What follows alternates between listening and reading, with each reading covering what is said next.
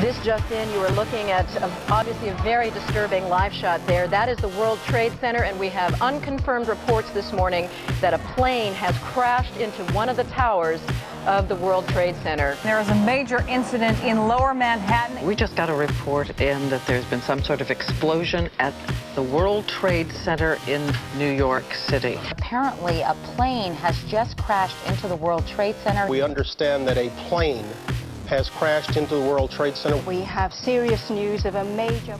Hello, everybody, and welcome to a very special episode of the Weekend Superheroes podcast. I'm Sean. Today with me, we have Pat, we have Darius, we have uh, filling in for Steve, we have U.S. Navy veteran and possible crazy person David. David, how are you today? I'm doing great. Hey, thanks a lot. Thanks for being here. Uh, Pat, who did we talk to you last time? Uh, we talked to a former Scientologist. Stephanie Caldani. She was awesome. Check out the next one. I know we like to have a lot of fun on the show, but today we're talking about one of the most controversial topics in American history. A day that would forever change America and other parts of the world in just a few short, terrifying hours. Election Day? this episode will revolve around tragic events surrounding September 11, 2001, and trying to answer the question could it have been prevented?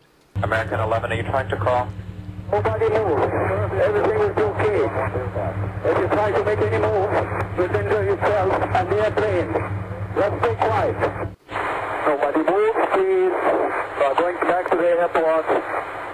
Don't try to make any stupid moves. S- uh, Those are some of the final words of Egyptian hijacker Mohammed Atta on Flight 11, who moments later at 8:46 a.m.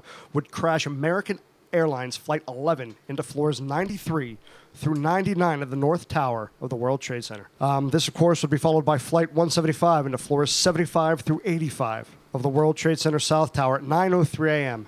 Flight 77 crashed into the western facade of the Pentagon in Washington, D.C. Uh, those aboard Flight 93 learned about the attacks in New York and Washington, tried to retake the plane. The hijackers deliberately crashed the plane into the field in Somerset County, Pennsylvania, killing 40 passengers and crew aboard. It's a senseless bullshit, cowardice, act of evil. Uh, nearly 3,000 Americans' lives just lost uh, inside those buildings. Most of them were inside the buildings. Uh, could this have been prevented? Did our own national security have the intel and fail to communicate it to the correct people in time? Here to talk to us today about that is former FBI Special Agent Michael Finnegan. He was a special agent with the FBI from 1983 to 2004. Among his career highlights, Finnegan was a member of the FBI NYPD Joint Terrorism Task Force from 1988 to 1993 and served with the Pittsburgh Terrorist Task Force from 2000 to 2004. During his FBI tenure, he received letters of, commend- of commendation from FBI Director William Sessions, U.S. Attorney General Janet Reno, U.S. Attorney Mary Jo White, the EDNY, and FBI Louis Freeh. Finnegan won the FBI's Major Case Incident Award, Pittsburgh Division, in 2000 and 2004, and the Law Enforcement Agency's Director's Award in 2003. His work in capturing the Black September terrorist, Khalid al Jawary, has been covered on ABC News, uh, MSNBC, and NPR, among other media. Uh, he received his undergraduate degree in journalism and law enforcement from Penn State University and a law degree from the University of Pittsburgh. He's been a member of the Pennsylvania Bar since 1983. Please give a big, warm superheroes welcome to Special FBI Agent Michael Finnegan. Michael, thank you for joining us today. Thank you, Sean. I appreciate it. I, I enjoy being here, and uh, thanks for that great introduction. I appreciate it. Well, thank you for coming on the show. And I know you've written many articles, uh, paper speeches about counterterrorism, but I want to go back. I want to go back to the first possible uh, Islamic jihadist terrorist murder in the U.S. Uh, I'm going to refer to the guy. His name is El Sayyid Nosair. Are you familiar with him? Anybody know this guy? Um, unfortunately, I'm too familiar with him. Yes, I know him well. What do you mean by too familiar? Um, during the course of 9 11, I was in Pittsburgh, but prior to that, I'd been on the terrorist task force in New York uh, when he was arrested for the assassination of Meir Kahane. He came dressed as a uh, Hasidic rabbi Right. uh, with long curls, and uh, Kahane was signing autographs. Uh, Kahane was a notorious womanizer. Uh, he was a Hasidic Jew, but a notorious womanizer, and uh, women were trying to get close to him. And he came up to get the book signed, and when Kahane went to sign the book, he shot him in the face with a 357 Magnum. Uh, he then ran. There were about 300 uh, Hasidic Jews in the lobby. who some raised a voice, and they there's a tradition with them, and they they shout a term which just means basically uh, there's an intruder or a problem, and he ran through the door and he ran right into a, a postal employee uh, who was coming in, and he shot him in the hip with a 357 Magnum. Uh, he was then shot twice by the postal police, and at the end of the block was uh, Ibrahim El-Gabrowny, uh, who, who was his uh, co-conspirator, in a cab. They were both cab drivers, and he was waiting for him in a cab. And when he shot, when he got shot, El-Gabrowny looked out of the cab and just quickly drove away and left him on the sidewalk uh, to be arrested. And then uh, he was tried and convicted. Uh, he wasn't convicted. He was not convicted. murder. No. of- no. He he was represented by. Um, William Kunstler, a very famous trial attorney who once cross-examined me for about three hours, and Kunstler actually got him acquitted um, of the murder, which was witnessed by 200 eyewitnesses, and he was convicted of using a gun uh, in a felonious assault. He was acquitted of murder. Yeah, he was right. acquitted of the murder. Uh, fun fact: During his legal proceedings, Nosair largely ignored uh, the court and focused on multiple sketches he made of Princess Diana. That's according to Wikipedia. I don't know. Oh, no wonder he got acquitted. right. uh, He's so, a candle in the wind. so while in prison, he was convicted again, right, as part of the federal tri- uh, federal trial of a man named uh, Omar Abdel Rahman, or AKA the Blind Sheik. We'll get into him uh, much later. Um, okay, no more rambling. So, so what does this have to do with 9/11, right? Well, I just once again, just for a linear view for your listeners, uh, he was convicted while in prison and sentenced to 240 years for the 1993 assault of uh, the World Trade Center. While he was in prison, um, he was still a co-conspirator through the mails, and so the U.S. Attorney's Office indicted him, tried him, and convicted him. And uh, we had the pleasure of transferring him from uh, state prison in New York into federal prison forever. Or, or 240 years, whichever comes first, right? Yeah, yeah. the bastard, you know, they tend to live forever, so he could actually be paroled.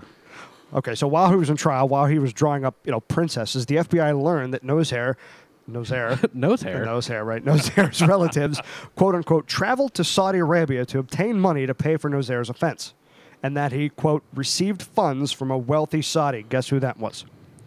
Osama bin Laden. That would be Osama bin Laden. That's right. Uh, so it was later discovered that Nosair became involved with the Al Farouk Mosque in Brooklyn.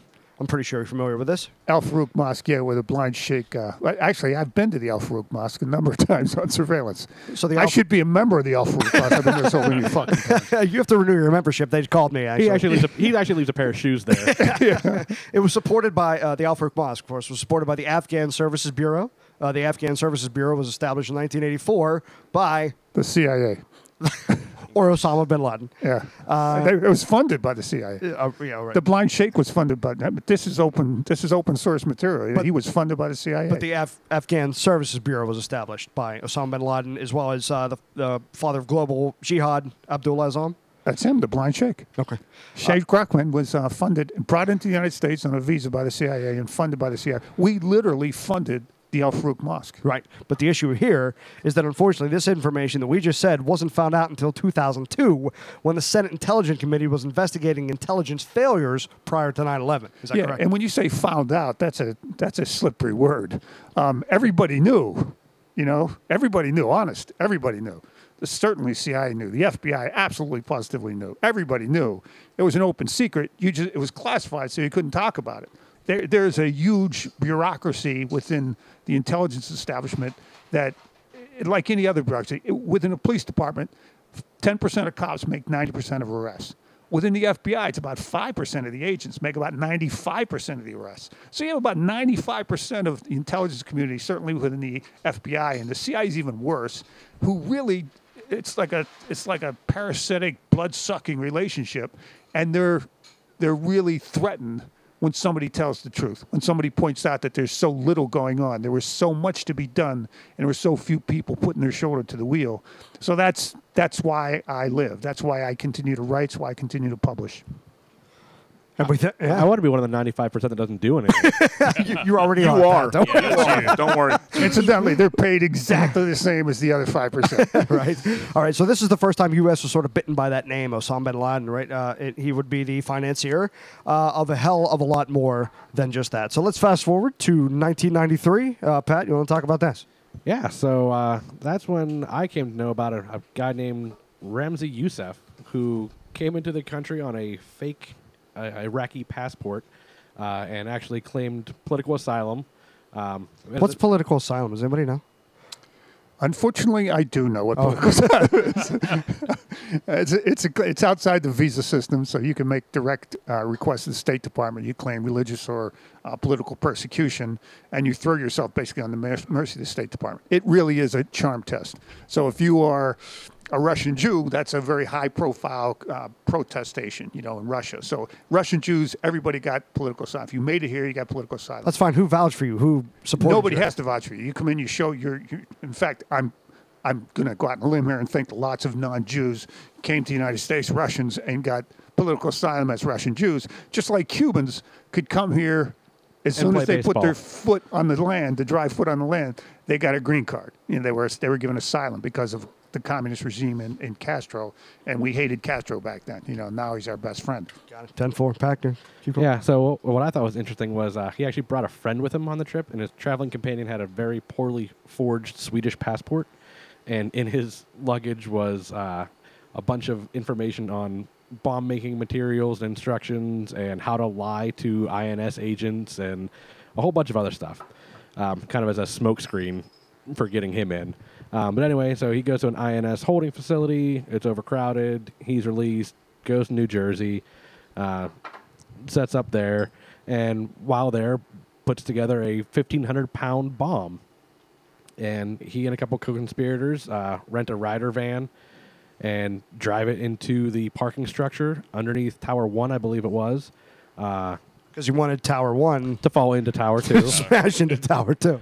right? They had a uh, a rubber coated fuse so that it wouldn't smoke and it would burn longer. Uh, he lit it, got out, got into a car. They drove away, and about I think 20 minutes later or so, uh, all hell broke loose. You know, one thing uh, you didn't mention, it's in the trial. Uh, judge Murphy, the federal judge, pointed this out, read it to the court because it wasn't admitted as evidence. The government uses evidence. But he stacked his bomb with cyanide, Ramzi Yousef. He put cyanide on top of the bomb, Oh, I didn't know that. but it exploded. It was so hot that it vaporized the cyanide. But if you remember correctly, the people coming out of the tower, their faces were black with soot. Oh, yeah, there were 30,000 of them. Judge Murphy, in the court record, said it would have killed 30,000 people. The cyanide would have killed 30,000 people if the bomb had responded the way it should have. Wow. Now, And how many people know that? Unless you read the t- court transcript. Yeah. Yeah, because it's anti, you know, it's. and didn't they say that? Uh, didn't they say that after the explosion, he went across the bridge and he wanted to watch, and it didn't go off, and he, then he went to turn in his rental vehicle. Oh no, that's there was somebody else who turned. It was Salem, a guy that turned in the rental vehicle, um, but he actually was in the air when the bomb. Ramzi Yousef was in the air. Yeah, he actually used his, Yeah. his passport to get the hell out of Dodge. But before he left, by the way, he stayed in Jersey City with a member of the Iraqi mission to the UN, who was a Iraqi intelligence officer. When Wow. Iraq collapsed, s- um, document exploitation teams went into Iraq specifically looking for his file folder in Iraqi intel and couldn't find it. The Iraqis had removed it. So people say, you know, there was no connection between Iraq and the, the you World Trade can't Center. prove it, but No, he was he he was he worked for. Here's what happened. New Newark in New Jersey. Newark is a separate office than FBI New York, but it was they blew up our building. But then the lead Right. came up on in, in Newark because the the rental van was returned in Newark.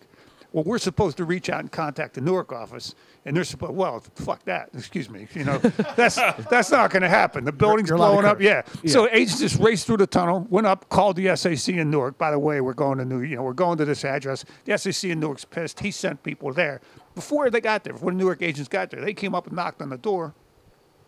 This Iraqi employee comes to the door. They say, "We're looking for Salem." They said, "Oh, he." He, he left. Where where would he be? Uh, I don't know. Well, uh, did he have any storage facilities? Yes, he did. He had a storage facility. Here, here's the key all the agents, this is a terrible thing to tell you, but I'm going to tell you. Every single agent jumped in the car and raced to the storage facility. This guy got a cab, went to the airport. The Iraqi intel agent is in the air, gone. Wow. well, nobody thought to stick around just in case. That's not in the movie, is it? they left that out of the movie. Yeah. It was supposed, it was When I write the script, that'll be in the movie. the cyanide was supposed to kill how many people you said? Judge Murphy said it would have killed 30,000 people. Minimum 30,000 people would have died in this, trapped in the stairway. So it only ended up killing six people. Uh, you know, thousands injured, but it only killed six people. But the, the youngest was a 36 year old woman, pregnant, It, seven, killed months, six seven people. months pregnant. It formed. It, and you can cut me off anytime you want. It formed a. It blew up through six floors of the building, up to the ground floor. Yeah, So through, through six feet thick concrete. Absolutely. So the FBI shows up, and the NYPD says it's a, it's a transformer explosion. It's not terrorism because they want the crime scene. Well, and that transformer must have been Optimus frickin' Prime then. well, the, F- the FBI says it's cr- well. The cops in the FBI. There's only 1,300 agents in the whole office, and any one time you might get 500. The NYPD had 40,000 police officers. They literally took the crime scene over. Big pissing match between the bosses, and they finally said, "We have NYPD cops on the task force." So they said, "You're going to consult the FBI." The FBI is in charge of this, but you have all the bomb tech experts. You're going to consult. Well, we had a bomb tech expert on my task force. So they they put a light down in the, in the tunnel. They put a light down in the hole. They tie this guy up. I could give you his name, but I probably shouldn't. They tie this guy up on a rope and they let him down. He's got a torchlight, and everybody's watching to see what happens. And they let him down very slowly. And two tugs means bring me up. Right. So he goes down to the ground floor. He turns his light on, and he looks around, and he's looked for forensic evidence, and he hears this. Can you pick that up? Yeah. Oh, That's exactly what he hears, only by a thousand. The bomb had blown in the basement of the Millennium Hotel, which was next to World Trade Center, and blown in the meat locker for the restaurant, the Millennium Hotel. It had also blown into the West Wow. River. The West Side River runs right along the Hudson River. I see where this is going. So when he turned around, there was a six foot wall of engorged rats who had gotten oh, in and eaten the meat, and blood was dripping from their mouth, and they were snapping their teeth. He pulled that rope 31 times. up, up, up, up, up. Not in the script. That's not, in the movie. That's not on YouTube. yeah, that's that's not on YouTube. So we're gonna dial it back uh, Uh, only because hold on, one, one more interesting fact about Ramzi Yousef. Uh, do you know who his uncle is? Khalid Sheikh Mohammed, KSM. Yeah, right, right, right. Who it turns out good friends with. I was, Yep. Of course, but but before uh, But again, n- they say there's no connection between no ties, and no Osama. Iraqi ties. Okay, so which blows my mind. CNN reporter Peter L. Bergen he wrote this. We looked at that rather extensively. There were no ties to the Iraqi government.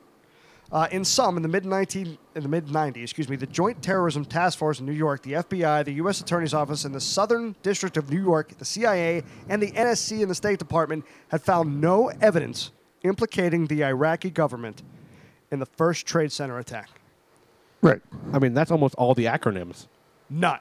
But for people to say there's no ties, that's a political statement. That's a political enemy saying to the president, you can't prove beyond the shadow of a doubt. Now, when the when when planes flew into the on, on Pearl Harbor, when planes flew into Pearl Harbor, did people put out nets and rope it off and do a forensic looking for evidence? Oh, These hell no. fucking people declared war on us. They blew up our building. They didn't try to kill Meir Kahane. They didn't kill Mike Finnegan as they're pissed at me. They tried to destroy our country. We created, eh, we treated it like a crime scene. We, we collected evidence. Instead of like a war. Exactly. And we got 1,300 agents. We have 500 fucking agents with screens over in Staten Island taking every, sifting every ounce of the rocks that fell down from the World Trade Center, sifting it for evidence. And then they find like a passport. They find a passport for a al- part of a passport for a a hijacker. passport. You know, always find a passport. and that's a huge thing. They call a press conference, and the SAC steps in front of the microphone. Now, the guy's dead. He meant to die, right? And we have uh, almost 3,000 people died. Like 2,200 people died in the World Trade Center. And 1,700 of those families didn't get a single cell of, a, of their loved ones. They didn't find a single cufflink. They didn't find anything. So the SAC calls a conference that they found a passport. That's a political statement. He wants the news to focus on him. Then ABC, NBC, CBS holds up and says, This is proof. We don't need proof. I saw the planes fly in the building. I don't need any proof. I'm going to hunt those people down and kill them. And that's the only thing that that we can do. So in 1997, Osama bin Laden said during an interview that he did not know Yousef, uh, but claimed to know. I trust him. Claimed to know his uncle, right? Khalid uh, Salah Mohammed.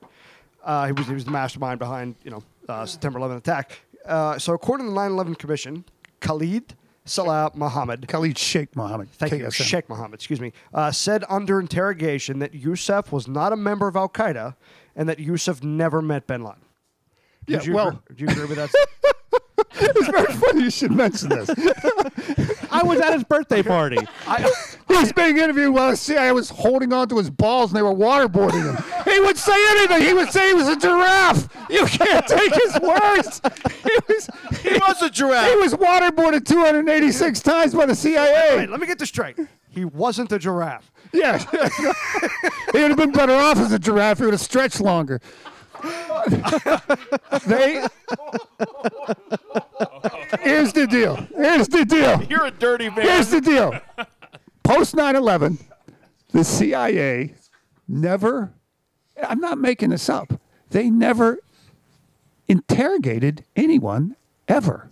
That's not their job. You said the CIA has never Ever. interrogated. They never interrogate anybody. They never arrest anybody. It's not their job. They don't even have, in their in their in their constitution they have to operate outside the continental United States. Right. And they coerce people. They try to buy them off, or they might, you know, some people say they'll kill people, assassinate people. But there's absolutely zero reason for them to take somebody into custody and question them or interrogate them. So they had nobody to do any interrogations.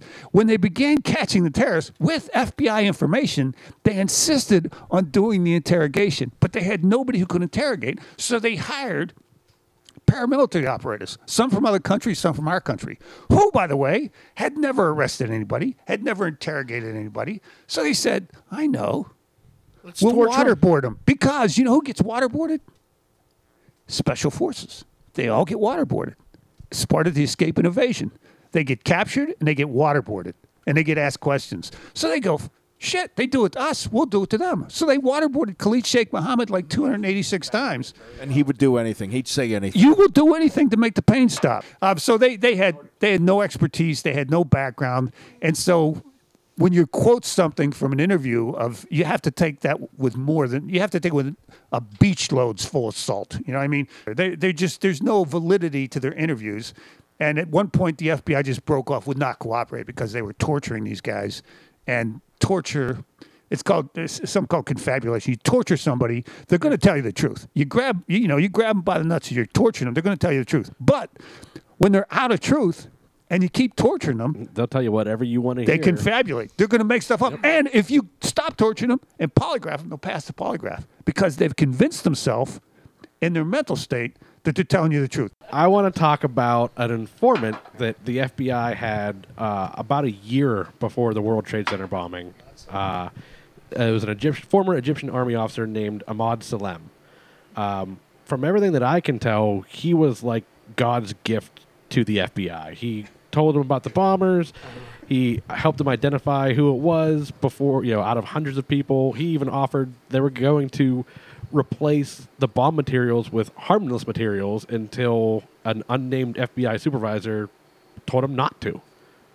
Uh, this is almost correct.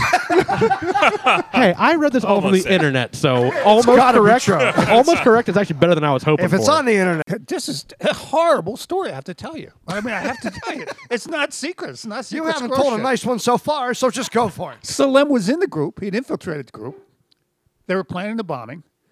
And I'm going to use his name just because he's my hero. His name is John Anticev. His name comes up again and again in terrorism investigations. He's, he's in my estimation, the best counterterrorism agent in the history of the FBI. John Anticev recruited Salem. Uh, by the way, balls, balls to the walls guy. Um, I got a million stories about him, but just And grew up million in stories Brooklyn. about balls for the Yeah, grew up in Brooklyn, tough ass guy. He has him, and his supervisor is a dick. His NSF supervisor's dick, and I won't use his name more than once or twice.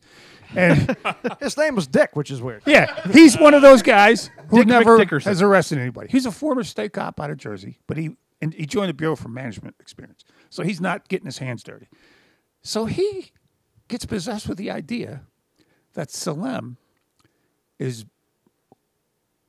s- hoodwinking the FBI. that we're p- we're paying him twelve hundred bucks a month to mix in with this group, and he's hoodwinking the FBI. Slum's the informant, correct? Yeah. We're still talking about Slum. So the supervisor orders Anticev to close Salem. Now Salem says, when they parted, Salem said he told him they're going to put a bomb in the World Trade Center someday and blow up, blow it up. Now Anticev said that never happened. I asked him personally. He said that never happened. But Salem said, but it certainly was reasonably foreseeable. I mean, they were terrorists. They were organized terrorists. Building they were linked to Iraq. Um, they were Islamic extremists. You know, you had Nasser, you had El-Gabrowny. Uh, Nasser shot by now. He had shot uh, Kahane. You know, so you knew they had terrorist intentions. So it was reasonably foreseeable they would do it. But he was ordered to shut him down, to close him down. Now the bomb goes off, and I, I was in New York when it happened. And as a matter of fact, I was not in New York when it happened. I was working a case, and I just arrested a guy who was a fugitive for 17 years, the Black September terrorist guy. And for my reward, I got to go home to Pittsburgh for a weekend because I've been working like 17 months. And I took my wife and two kids to Pittsburgh, and I was sitting in in in my sister Maureen's house watching TV when I saw the bomb go off, and my pager went off. We had pagers then. Back to work. They said you got to go, you got to go. So I had to leave my wife and kids, and I drove back to New York. And when I got back there, Anticev had been ordered to recontact Salem, the informant, and open him up again. Maybe he knew what he was Yeah, talking yeah. about. Yeah. now, now wasn't Salem uh, the blonde sheik's like right hand man for a while? Yeah, he worked his way in. It, it- it- that's the pathetic thing about it. When you look at what actually happened, these this wasn't. You weren't you weren't even like working against the mafia. I mean, Salem had no backstopping. They never saw him before. They didn't know him. It turns out he he was a I think he was a captain in the um, in the Egyptian army before he came to the United yeah. States. So nobody did backstopping to see if he was an, a, an Egyptian agent. They just brought him right in and made him a conspirator. These guys should have been penetrated long ago. You know what I mean? But it's just the kind of thing that management stepped should that never should have happened. We should have done a raid and seized the first bomb, and then we would have got Ramzi Yousef as well. Um, but it's it's you know you say like luck was not on our side, but it's it, it more than that. When you look at the the events that occurred, it's a failure. It's an intelligence failure, a systemic intelligence failure, and it's time and time again they leveraged our weaknesses, our intelligence failures to succeed because these weren't master terrorists. You know, like, and I always point this out to my students when I lecture. When they took bin Laden down and killed him, they found 300 or 400 pornographic CDs.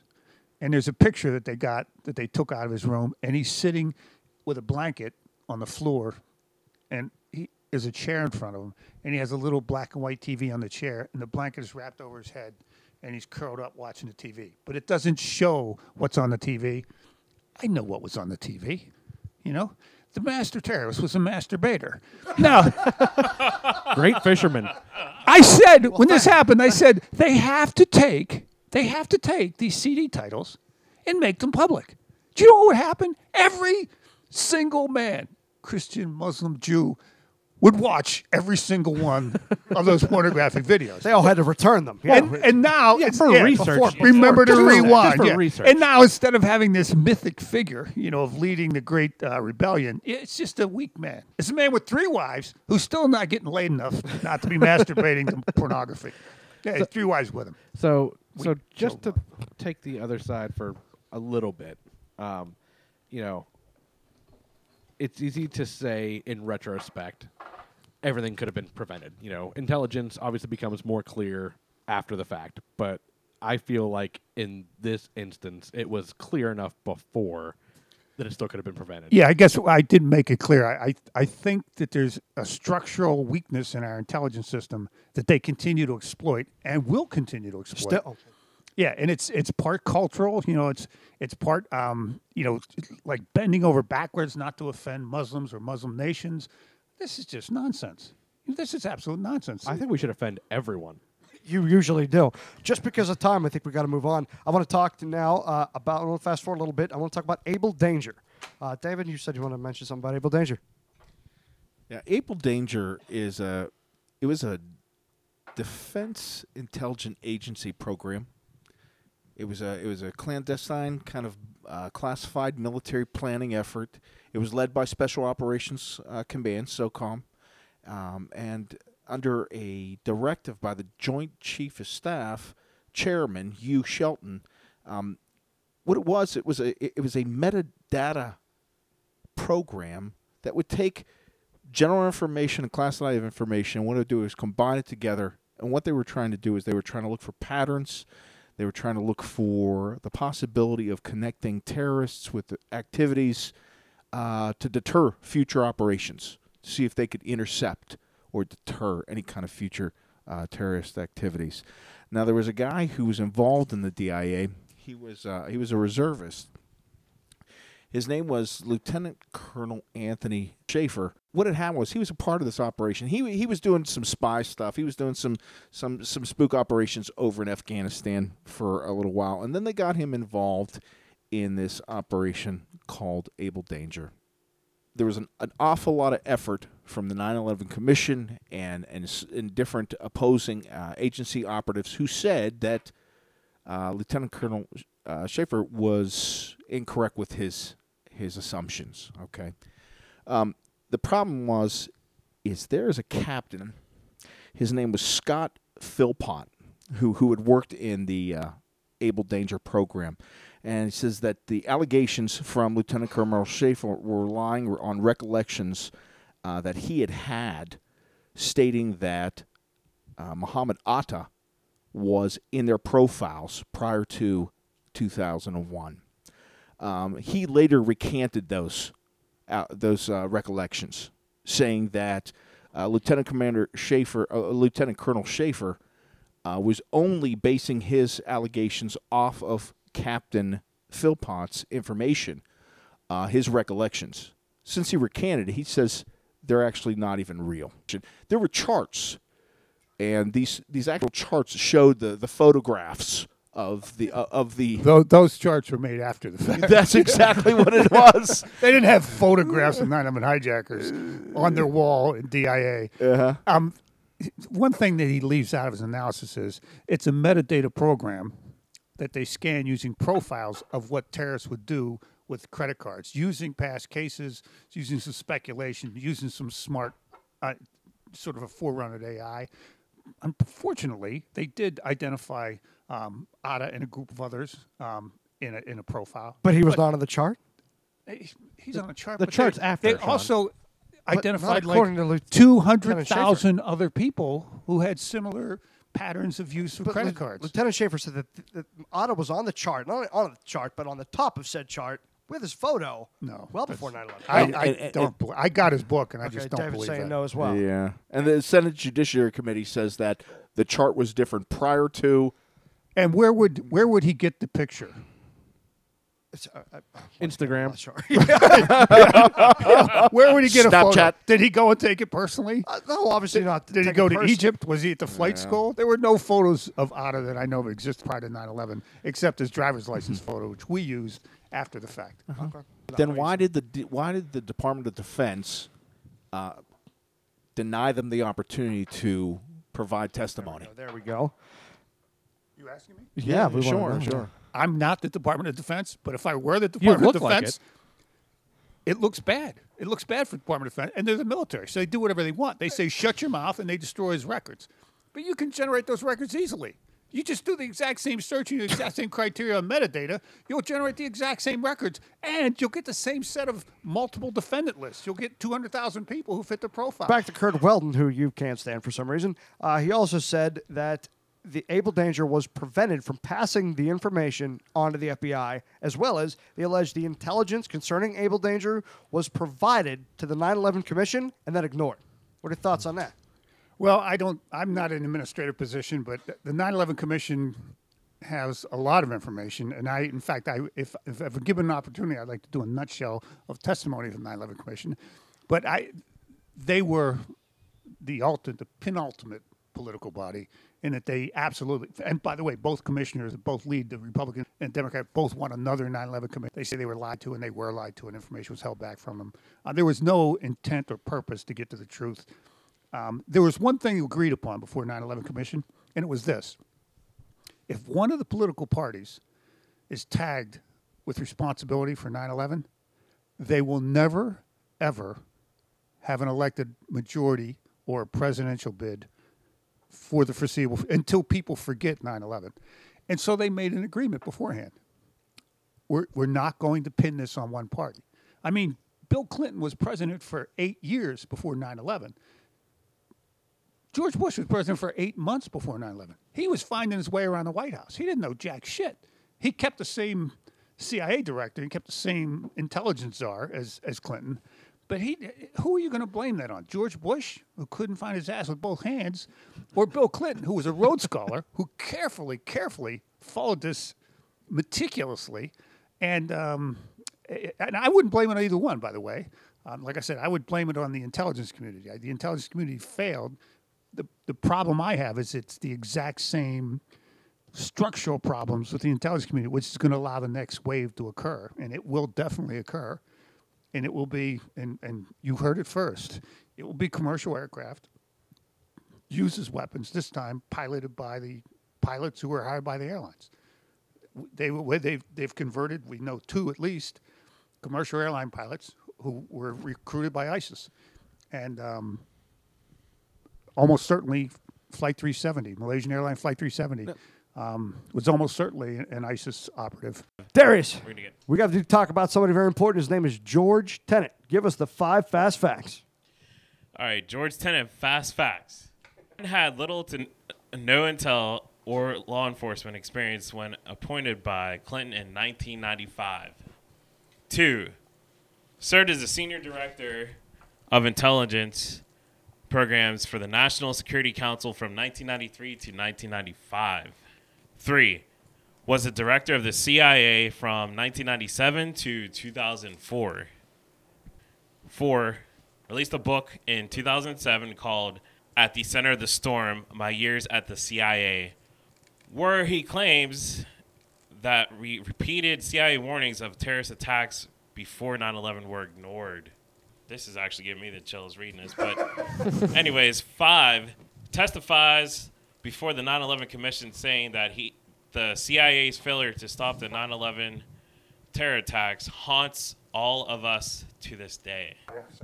Mike for When George Tenet left the CIA, by the way, he received the Freedom Award, the highest award given um, by the president to a civilian. Uh, he received the Presidential Freedom Award when he reti- when he resigned from the CIA, and he went to work for a um, a bank in New York City, and it's a boutique bank, as they say in the banking industry. And its specialty is uh, you can't get a major motion picture financed without this bank's uh, okay. And one of the things the bank does, of course, is review scripts very carefully for uh, financial Wow. viability. Imagine that. Or for any uh, 9 11 scripts that might contain the truth. So, just to screw with them, I wrote a script on 9 11 and include all the facts, and I posted it on Amazon, an Amazon uh, authors page. So I have an Amazon's authors page, and I wrote the true 9 11 script and I posted it on Amazon. Guess who went to see it? George Tenet went to go see your thing. exactly. I only had like I've, I've posted about 15 scripts, and I have I have a huge fan base, about three people. One of was my mother, and she died, so I'm down to two people. and, and the other ones are me and Sean. Yeah, but but that particular script was viewed anonymously six times, and I'm just going to go out on the ledge and say somebody connected with that boutique bank is I fucking my script. You know. you, you think they'll greenlight it? I think I got a better chance of you know pitching in the World Series. Special Agent Michael Finnegan, you've been fantastic. but We have to talk about your paper. Um, so uh, I just want to, just from the very start, just get these uh, characters into play. So Louis Freeh was the director of FBI. Yes, he was. Okay, in the year 2000, um, he asked for 894 counterterrorism positions, received four. He asked for 381 counterterrorism, or excuse me, 381 million in counterterrorism money, received 7.4. Correct? Right. Okay. Uh, you mentioned they had old, antiquated equipment. Now, this isn't opposed to the, the CIA, right? They had full access to the FBI investigations with literally no responsibility to pass that on to the FBI. They had agents stationed on the terrorist task force when I was in New York, and nobody ever in their wildest imagination would go, you know what, you can't send that communication. We can't share that information with the CIA. You'd be fired. You'd be fired. Plus, there's no reason. The CIA, they don't have any assets inside the United States. They can't do anything for us. But it was opposite. The CIA wouldn't transfer information to The the, FBI. CIA lived in fear that the FBI. Well, George George Tenet was a political animal, and he was trying to increase funding, as was the FBI. And his thought was, I, and he even said it: I want to get enough. I want to float everybody's boat. I want to make the CIA the premier intelligence agency. I want to float everybody's boat. So he became best friends with the Israelis and best friends with the Saudis. And meanwhile, he was like the fat kid on the block who thinks he's friends with the football players. You know, because they Because take he his does their lunch. homework? Exactly. He does his homework. They take his lunch. That's what the relationship was. Okay, so uh, they had close. Uh, the CIA had close liaisons with foreign intelligence. They were to capitalize on the uh, imbalance, basically the uh, the drop off between the CIA and the FBI, uh, to, to basically just exploit FBI intelligence right out the gate. So uh, this brings me to, to your paper, and I want to talk about th- this man you wrote about, and his name is Mohammed Al Owhali, Muhammad Al Owhali. a British-born Saudi terrorist, correct? 21 years old. Ah, some say he was born in Britain. Um, he was certainly raised in Saudi Arabia.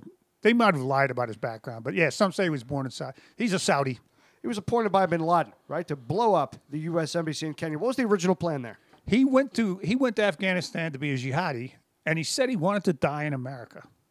And Bin Laden said, "Well, you'll die a jihadi, but you won't die in America. I'm sending you 50%. Yeah, You're I'm sending you to Kenya. You're gonna and the Kenya. By the way, the, the, the teams they set up, and I, I talk about the the structural problems within the American intelligence community.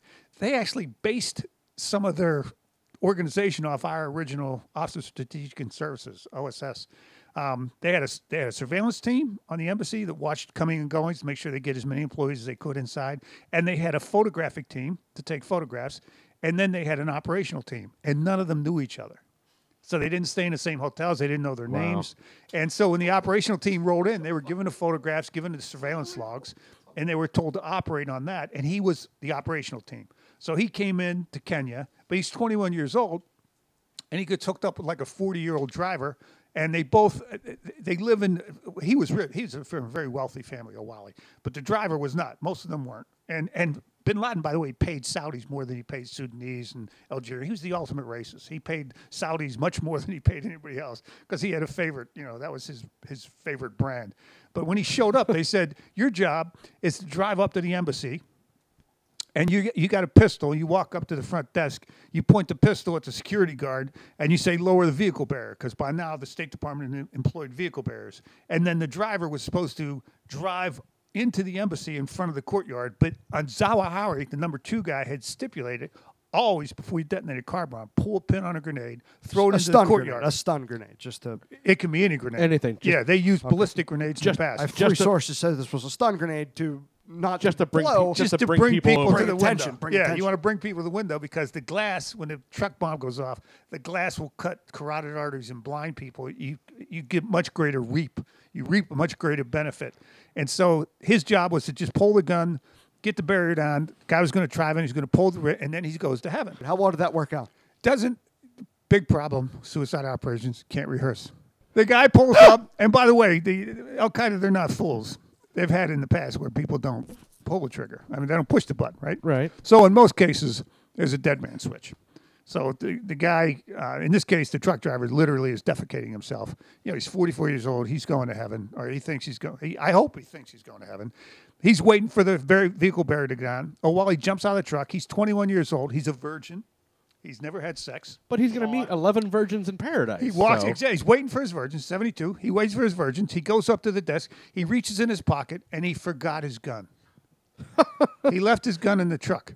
So he puts his finger in his coat and he points it at the Kenyan guard. Oh my god. And he God. says, Fake "Lower gun. the vehicle barrier." And the Kenyan guard says very clearly, "That is your finger, man." He says, "What? what are you doing?" He said, "Lower the vehicle barrier. I'll shoot you." And he goes, "That is your finger. I'm calling the Marines. They have a Marine security guard inside." And he picks up the phone, and now he doesn't know what to do. And he turns around and he looks at the truck driver, and the truck driver is literally defecating. We know he's shit himself. And he reaches in, he pulls the pin on the grenade, and he throws it over the wall of the embassy. It goes off. It doesn't kill anybody. And he starts to run. And he later says, Oh, he thought he was going to outrun the Kenyans? Allah whispers to him, You will die in America. So he gets to the truck, and now the truck driver, who's sweating profusely, blood, is waiting for him to get in the truck so he can try to approach the, and he runs right past the truck. And the truck driver detonates the truck. Two things happen. One, next to the embassy is a, um, a U.S. built facility for Kenyan girls to become secretaries. And when the grenade went off, they all come to the window.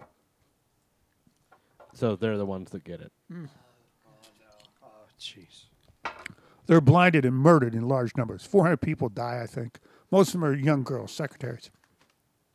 Oh, while he runs, and like the devil always takes care of his own, the bomb blast, which is just a wave, hits him in serendipity. He's on a dead run. He might be 50 yards away. Lethality is 100 yards. He's definitely, he should be dead. It hits him, picks him up, and rolls him. Rolls him like three or four times and then throws him on the ground. He spins out on the ground, scuffs himself up, gets up, runs about 50 yards, and falls over, and they take him to the hospital. So now the FBI responds with 100 agents. They send 100 agents on a plane. If I was in New York, I definitely would have been. I had just gotten out of the city. They send 100 agents to New York, and they have John Anticev, a guy's name I mentioned before. John, it's definitely a bromance. I love you, man. He gets sent there with the team, and he's been he's been supervisor now, I think, three times and busted three times for dealing with headquarters. And he gets put on the outer perimeter. So he's he has a subgun, and he's outside the perimeter of the hospital guarding the perimeter. And the they call them uh, Jedi Knights in some places. They're the guys who, uh, when the supervisor stops, their nose goes halfway up the ass of the supervisor in front of them. You know, so they, the Jedi Knights goes into the building, and they they interview Owhali, who's in bed, and Owhali's been trained in counter interrogation. It's not great training, but he's been he's told exactly what to say and what to do. So he says, "I'm a nut merchant. I sell nuts. I'm here on business. I'm walking by the embassy. I want to get a visa. Boom! You know, the bomb goes up. I'm, I've done nothing wrong." And he studies their belt buckles. You know, because people change clothes and come back in during interrogations. They usually don't change their belt buckle. They usually keep the same pants on it. So he's looking at boots. He's doing exactly what Okay. the agents know he's doing because he's been trained. And they're not getting anything out of him. So one of the supervisors says, why don't we give Anticev a shot? And they go, no, Anticev's an asshole. Uh, he did the thing with Salem. Remember, he closed Salem. When we told him to close Salem, he blew up the fucking building. He had to open Salem. He became the hero. We had to bust him three times off the desk. He won't listen to the supervisor. Anyway, this goes back and forth, and they finally say, well, he knows so much about terrorism. Why don't you just give him a shot? So reluctantly, they go out and get Anticev, and they bring him into the room. And he's in the hospital room by, oh, while he's in a private room, and he walks in, and a Jedi are on the bed. And and and I hope I'm not getting any secrets away here. I know I'm not to the enemy. Uh, he says to uh, he says to Owhali, um, "Have you had a chance to pray today?" And Owhali says, "No." He's kind of surprised. This is not part of the anti. It's not the playbook. Exactly. This isn't part of the counter interrogation training. You know. He says, "No, I haven't." So Anticev turns to the to the Jedi and says, "You guys are going to have to wait in the hall. This man needs to pray." They are pissed out of their minds. You know, they they have definitely been co-opted by this guy, and now they're stuck because they invited him in.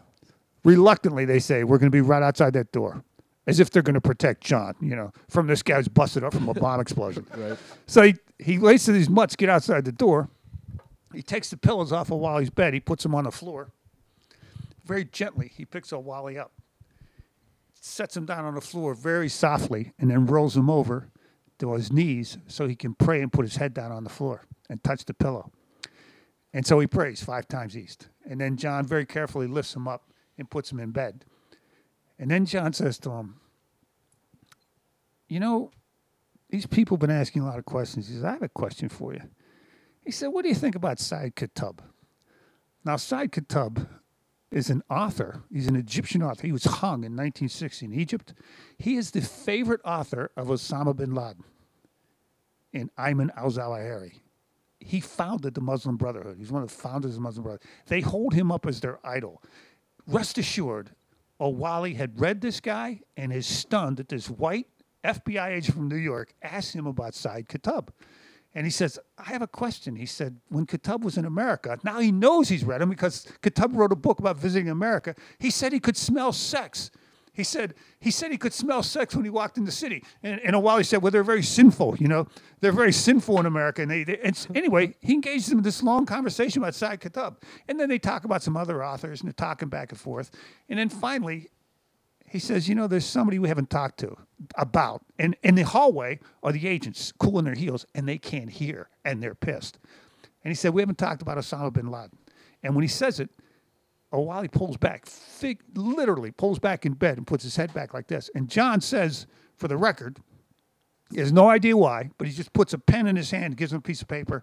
He says, write the phone number that you called immediately after the bombing. And for reasons nobody knows, he wrote the number. And I wrote it in my paper as being the most famous number in the history of terrorism. It's 967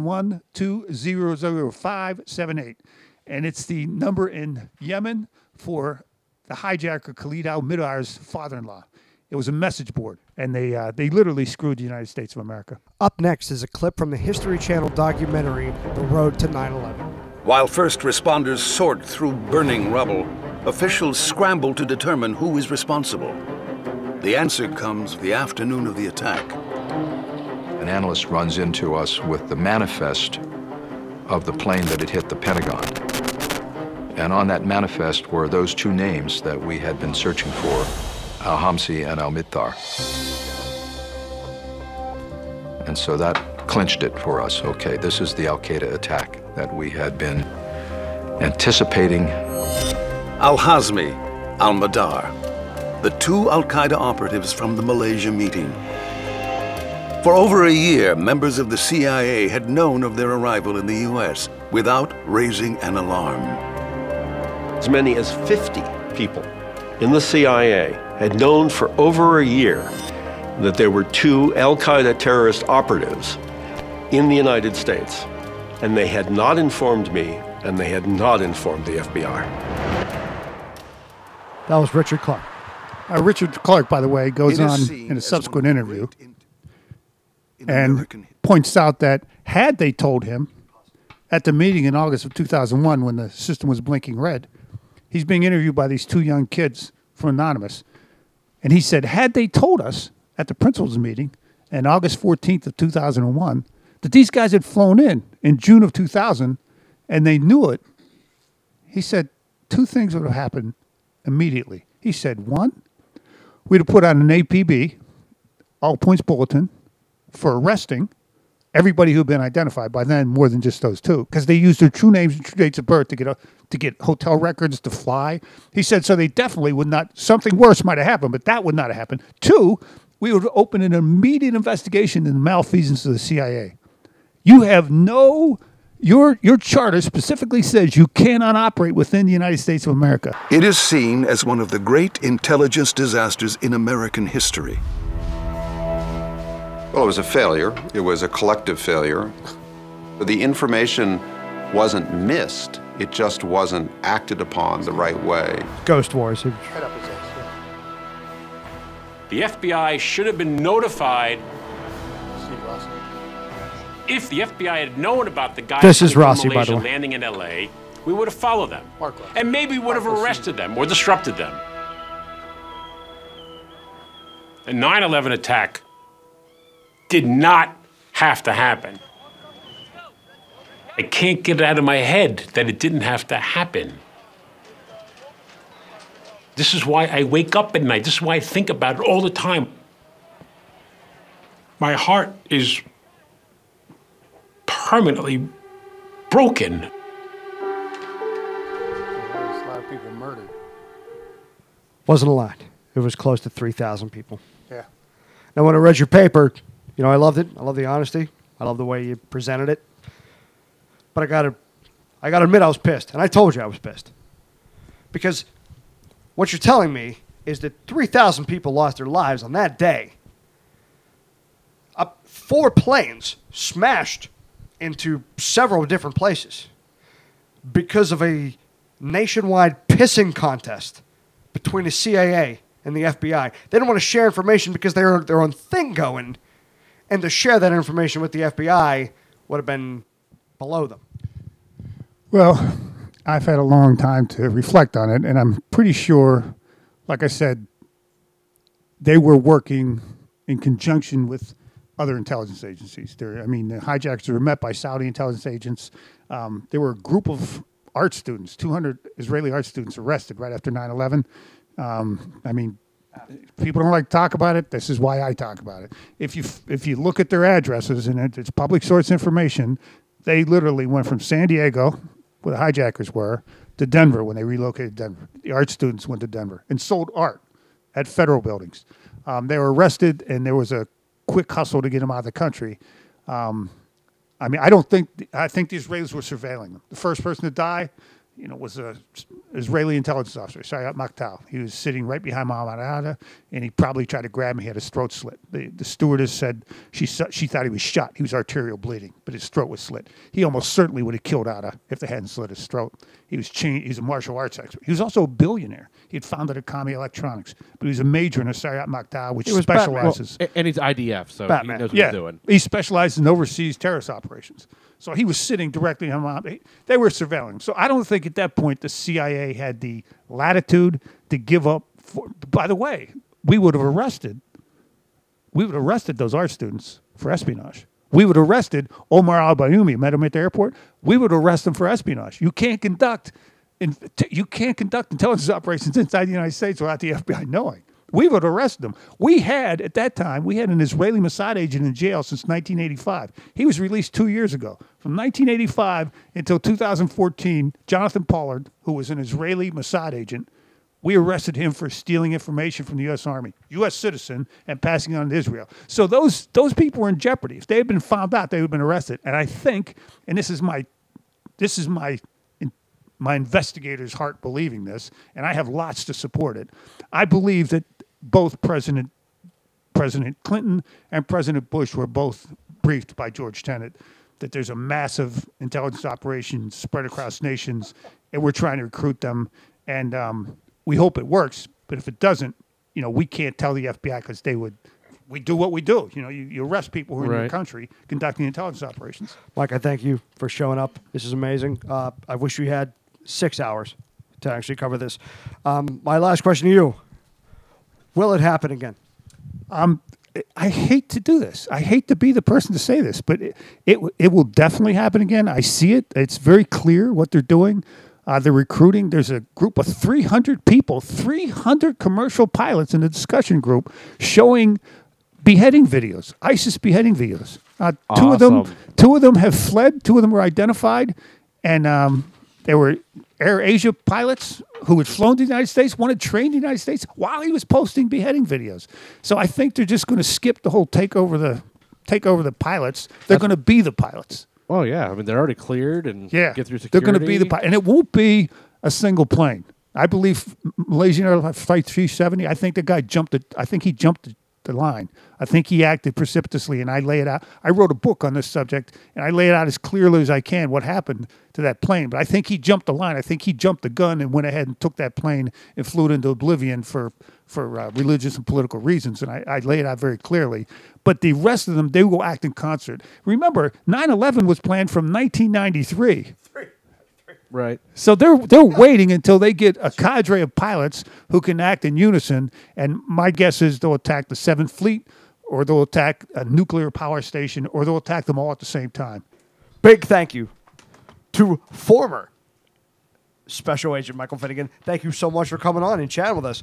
But now it's time to end the podcast like we always do with a little fact or fact.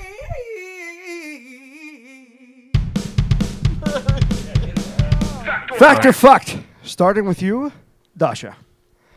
The Arabic word jihad literally translate to striving or struggling. False.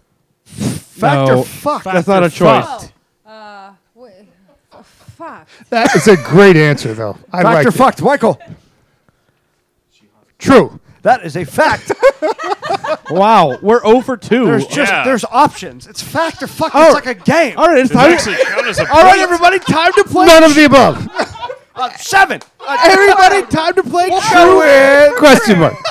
it's time to play true or false. Pat, Pat, play Mike. In 2021, the round, 2021. yeah.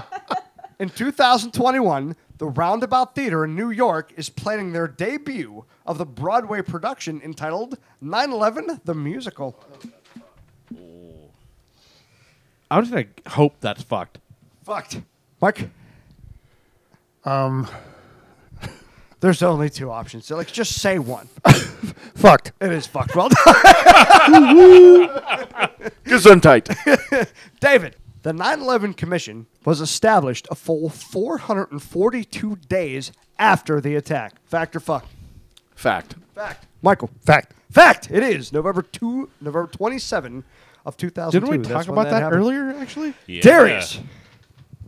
One of the many theories circulated on the internet of how the towers were destroyed describes in detail how the use of high tech extraterrestrial laser weapons could have been used in the 9 11 WTC attack. Fact or fucked? Fucked. Fact. Michael. Fact. That is a fact, everybody. of course it's a That was actually my theory. We call I'm- that I'm- thermite. I manned those oh, space-based Oh lasers. my God! You're M Finnegan 69. Three more and we'll let you go, Michael. Thank you. Dasha, former director of the CIA, George Tenet's parents emigrated to the United States from Greece. Factor fuck, Dasha? Three, two, one. Fucked. Fact. That is a fact, Michael Finnegan. Well done. Two more. Pat. Can I have Michael Finnegan go first? In a post. I hate getting these right. Pat. In a, that's why you went second. in a post 9 11 video featuring Osama bin Laden, he stated the U.S. was. The U.S. incorrectly guessed the number of hijackers, stating that there was 20, giggling and hinting at the fact that 9 plus, Plus 11, equals is 20. Fact. Fucked. That is fucked, Michael. Well done. Last one goes to you, Darius. Or. I like you. Like hey, mom. My mom's actually on the podcast. Last one goes to my mom. Mom, fact or fucked? I'm sorry, it's your mom. it's fact or uh, No, screwed It's, no, it's, Or fudge. It's F U C T. Okay. F U C T is cute. Fact or fudge? Mom, fact or fucked? 15 years after the attacks on the World Trade Center, the remains of 1,113 victims, 40% of the 2,753 who died, still have yet to be identified. Fact. Fact. Michael. Fucked. That's a fact. Guys, thank you so Wow. much for coming out and hanging out. Big thank you for uh, former Special Agent FBI Michael Finnegan. Michael Finnegan, you have a book coming out, and tell us about that. Uh, I have a book. It's on Amazon. It's called uh, Malaysian Airline Flight 370. Fact or fucked? That's not the whole title. It's Malaysian Airline 3, Flight 370. Um, espionage, kleptocracy, and what's the third one? Sodomy. Sodomy. That's Yeah. it. It's sodomy, espionage, and kleptocracy. I remember that because I spent the night at Darius's last night. Yeah, how many how many books have sodomy in the title? So um, it's based on the uh, a three-year study I've done on Flight 370, uh, s- uh, looking at the uh, country of Malaysia as well as the pilot, the co-pilot, and uh, his associations. And it's um, it's sort of troubling that um, uh, it, it appears that the uh, that the terrorists may be uh, restructuring so that instead of taking over cockpits uh, with armed hijackers, they would uh, co-opt pilots beforehand and then use the commercial aircraft um, as weapons against uh, U.S. ships or U.S. assets. So uh, that's my book. Guys, thank you so much for listening. If you want to find out more about us, you can find us at weekendsuperheroes.com. You can find us on iTunes, Spreaker, Stitcher, YouTube, any other media outlet. Darius, would you love to say goodbye? Goodbye, America. Oh, Pat, say goodbye. Good night, ladies. Uh, Michael Finnegan, would you like to say goodbye? I will say goodbye, and, and I'll say one other thing. Um, do yourself a favor if you're listening to this. Uh, Google the name David Karnes, K I R N S, uh, Staff Sergeant, United States Marine Corps Staff Sergeant David Karnes. Especially if you're in the Pittsburgh area, it's a it's a fine story that nobody talks about. So goodbye. Thank you so much for hanging out, and always remember to podcast responsible.